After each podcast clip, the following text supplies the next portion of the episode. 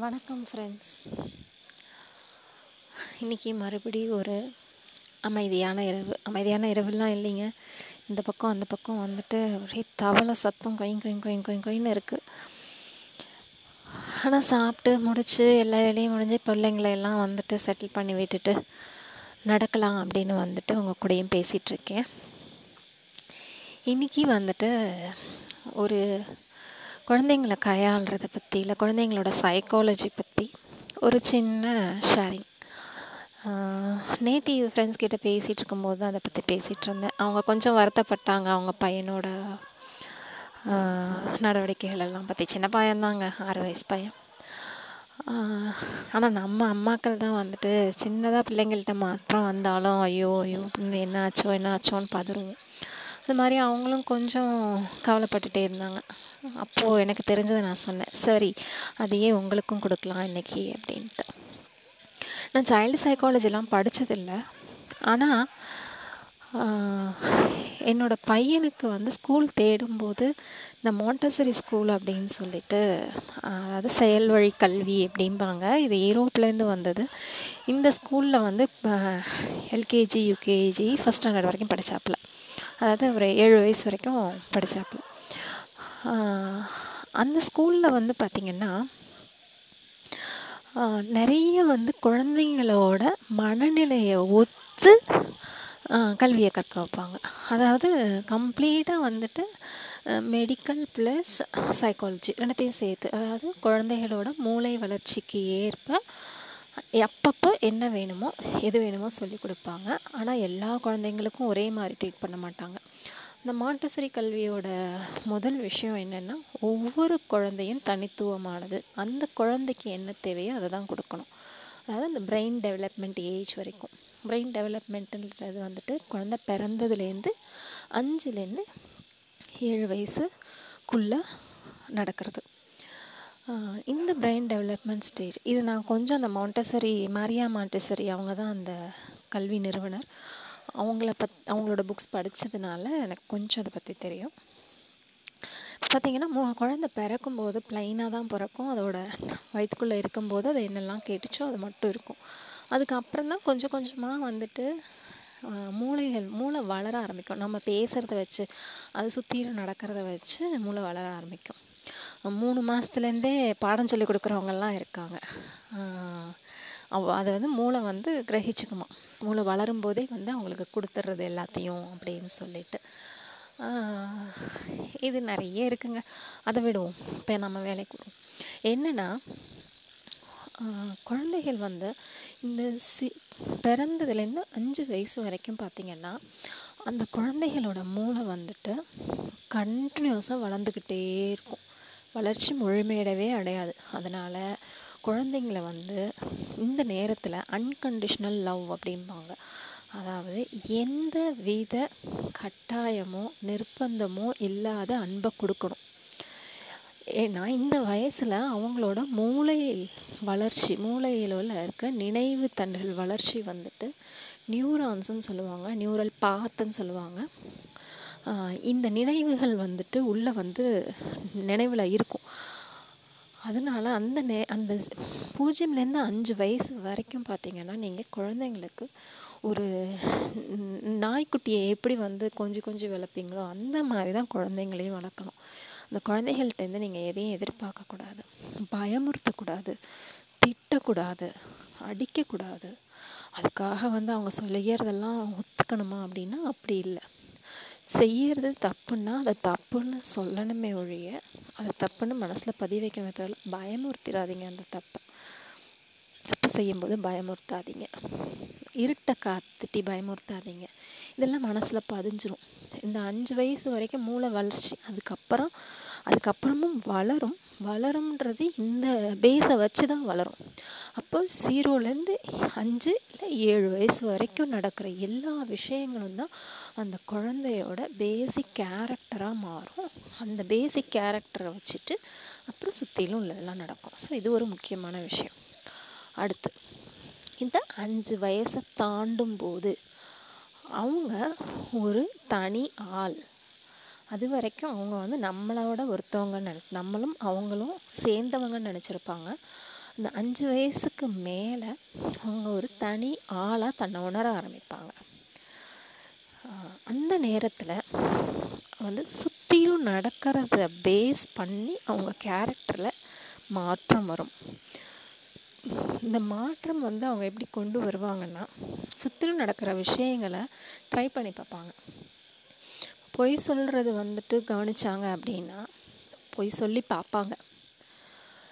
இது வந்து என் பையன் இதை ஃபஸ்ட்டு பண்ணும்போது எனக்கு ரொம்ப கஷ்டமாக இருந்தது. ஏன்னா என்னை பொறுத்த வரைக்கும் எப்படின்னா நீங்கள் என்ன தப்பு செஞ்சாலும் என்னவா கெட்டது நடந்தாலும் அந்த நிஜத்தில் வந்துட்டு நிஜத்தில் வாழறது தான் பெட்டர் எனக்கு.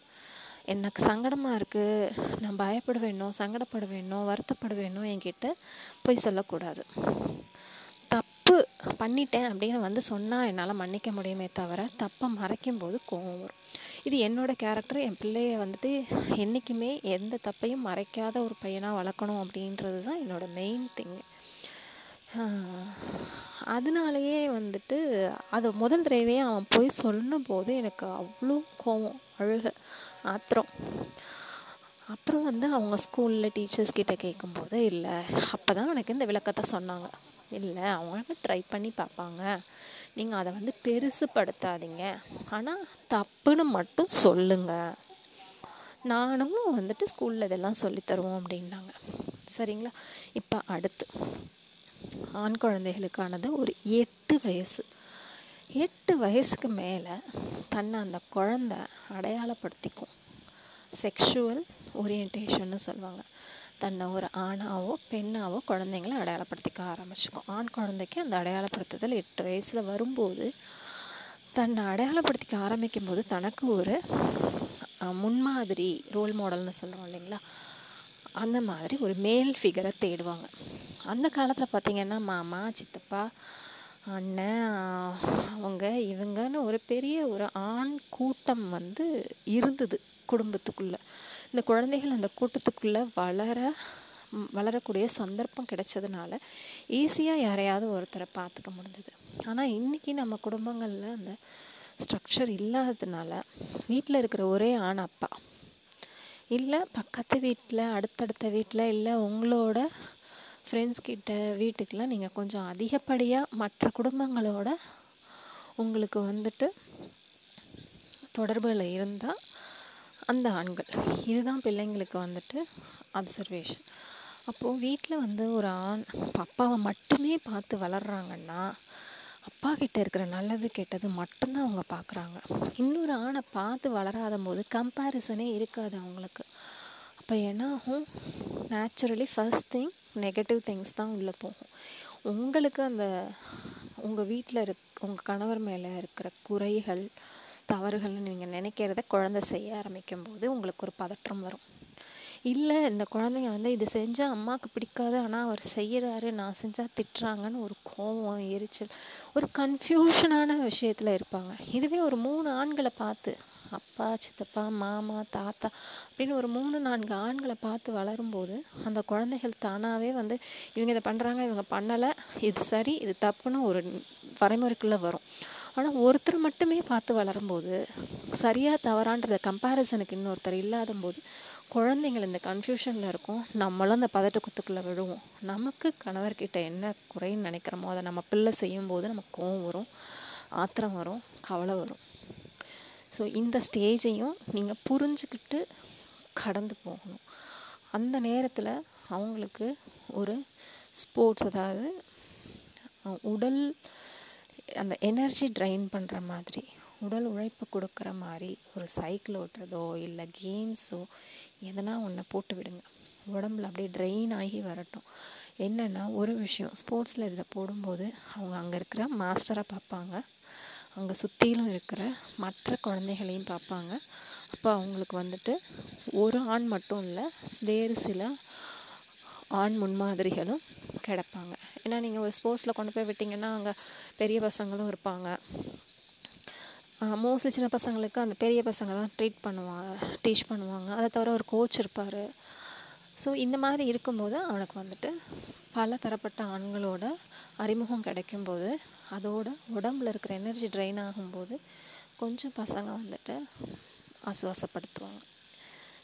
இதுக்கு அடுத்த ஸ்டேஜ் டீனேஜ் இங்கே அந்த பதினொன்று பன்னெண்டு வயசில் இது வரைக்கும் அம்மா பிள்ளையாக இருந்த பிள்ளை அம்மா கிட்ட சண்டை போடும். என்னென்னா first thing hormones hormonal changes வரும்போது வர்ற அந்த எரிச்சல் என்ன நடக்குதுன்னு தெரியாத ஒரு குழப்பம். ஸ்கூலில் ப்ரெஷரு படிக்கிறது மார்க் வாங்குறது. நீங்கள் ப்ரெஷர் போட ஆரம்பிப்பீங்க. இப்போ படித்து மார்க் வாங்க ஆரம்பிக்கலைன்னா பத்தாவது பன்னெண்டாவதுல மார்க் குறைஞ்சிரும் அப்படின்னு. இதெல்லாம் கூடும்போது உங்ககிட்ட சண்டை போட ஆரம்பிப்பாங்க. உங்களை எதிர்த்துக்க ஆரம்பிப்பாங்க. அப்போ வந்து உங்கள் கணவர் வந்துட்டு அவர் வந்துட்டு ஒரு வேலையிலையோ சம்பாதிக்கிறதுலையோ எதுலேயோ ஒருத்தர் பெயினாக இருக்கும்போது நீங்கள் மட்டுமே அதை தாங்கிக்கிற மனநிலைமைக்கு வரணும். அந்த நேரத்தில் உங்களுக்கும் இதே ஹார்மோன் பிரச்சனை உடல் சம்மந்தமான பிரச்சனைகள் இருந்துச்சுன்னா ரொம்ப கஷ்டமாக இருக்கும். ஆனால் இந்த புரிதல் வேணும் நமக்கு. இதை விட்டு நம்ம தாண்டி வரணும். இது எல்லாமே ஒவ்வொரு ஃபேஸ் அந்த பதினோரு பன்னெண்டு வயசுக்கு அப்புறம் பார்த்திங்கன்னா ஒரு செட்டில் ஆன பிறகு திருப்பி அடுத்து பதினாறு பதினேழு வயசில் அப்பாவை எதிர்த்துக்கிட்டு நிற்பாங்க அப்போது உங்களுக்காக பொறுத்து போகிறதா போவாங்க. அப்பா உங்களை புரிய ஆரம்பிக்கும். அப்பாவை எதிர்த்துப்பாங்க. ஏன்னா ஒரு ஒரேல ரெண்டு கத்தி இருக்க முடியாது. He is becoming a man ஒரு ஆணாக அடல்ட்டாக மாறுறான் பதினாறு வயசுலேருந்து இன்னொரு ஆண் அங்கே இருக்கும்போது அப்பாங்களுக்கு அந்த வயசில் ஒரு ஈகோ இருக்கும். ஒரு நாற்பது நாற்பத்தஞ்சு வயசில் அப்பாக்களுக்கு வர ஈகோ. நான் தான் இந்த வீட்டோட ஆணுங்கும்போது அந்த வீட்டுக்குள்ளே இன்னொரு ஆண் வரும்போது அந்த மோதல் ஒன்று வரும். இதையும் நீங்கள் தான் சமாளிச்சாகணும் ஸோ நம்ம பெண்கள் வந்துட்டு நீங்கள் வேலைக்கு போகிறேனோ போகலேனோ வீட்டில் இருக்கேனோ எதுவுமே பண்ண முடியாது. இந்த எமோஷ்னல் டிஸ்டர்பன்ஸ் அப்படிங்கிறது நமக்குள்ளே மட்டும் நடக்காது. குழந்தைங்களோட எமோஷ்னல் டிஸ்டர்பன்ஸையும் அதனால் உங்கள் கணவருக்கோ இல்லை ரிலேஷன் மற்ற சொந்த பந்தங்கள்லேயும் நடக்கிற எமோஷ்னல் டிஸ்டர்பன்ஸையும் நம்ம தான் வந்து தாங்கி ஆகணும். அதுக்கு நீங்கள் வந்துட்டு ரெடியாக இருக்கணும்.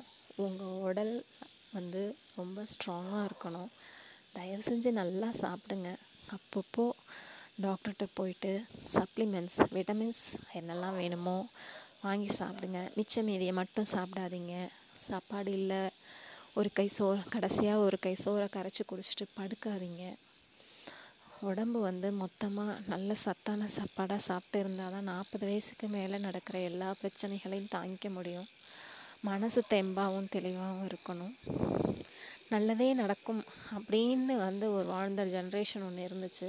இன்றைக்கி அந்த நம்பிக்கையோடு வளர்ந்த நம்ம இன்றைக்கி சுற்றிலும் நடக்கிறத வந்து நமக்கு வந்துட்டு ஒரு அசாதாரண சூழ்நிலையை கொடுக்கும்போது ஒரு பயத்தோடு நம்ம வாழ வேண்டியிருக்கு. அதனால் இது எல்லாத்தையும் தாண்டி வரணும்னா நீங்கள் மனசளவுலேயும் உடலளவுலேயும் தெம்பாக இருக்கணும். டெய்லி எப்பாடுபட்டாவது உங்களுக்காக உங்களுக்காக மட்டுமே ஒரு இருபது நிமிஷத்தை ஒதுக்கிக்கோங்க. நல்லா தூங்குங்க. தூக்கத்தையும் சாப்பாட்டையும் என்றைக்குமே விட்டுறாதீங்க. அதை வந்து காம்ப்ரமைஸ் பண்ணாதீங்க. பரவாயில்ல இன்றைக்கி ஒரு நாள் அப்படின்றது என்றைக்குமே சாப்பாடை மட்டும் மிஸ் பண்ணாதீங்க. உங்களோட தெம்பு மனத்தெம்பு தான் குழந்தைங்களோட நல்ல வளர்ச்சி. நன்றி எல்லாருக்கும்.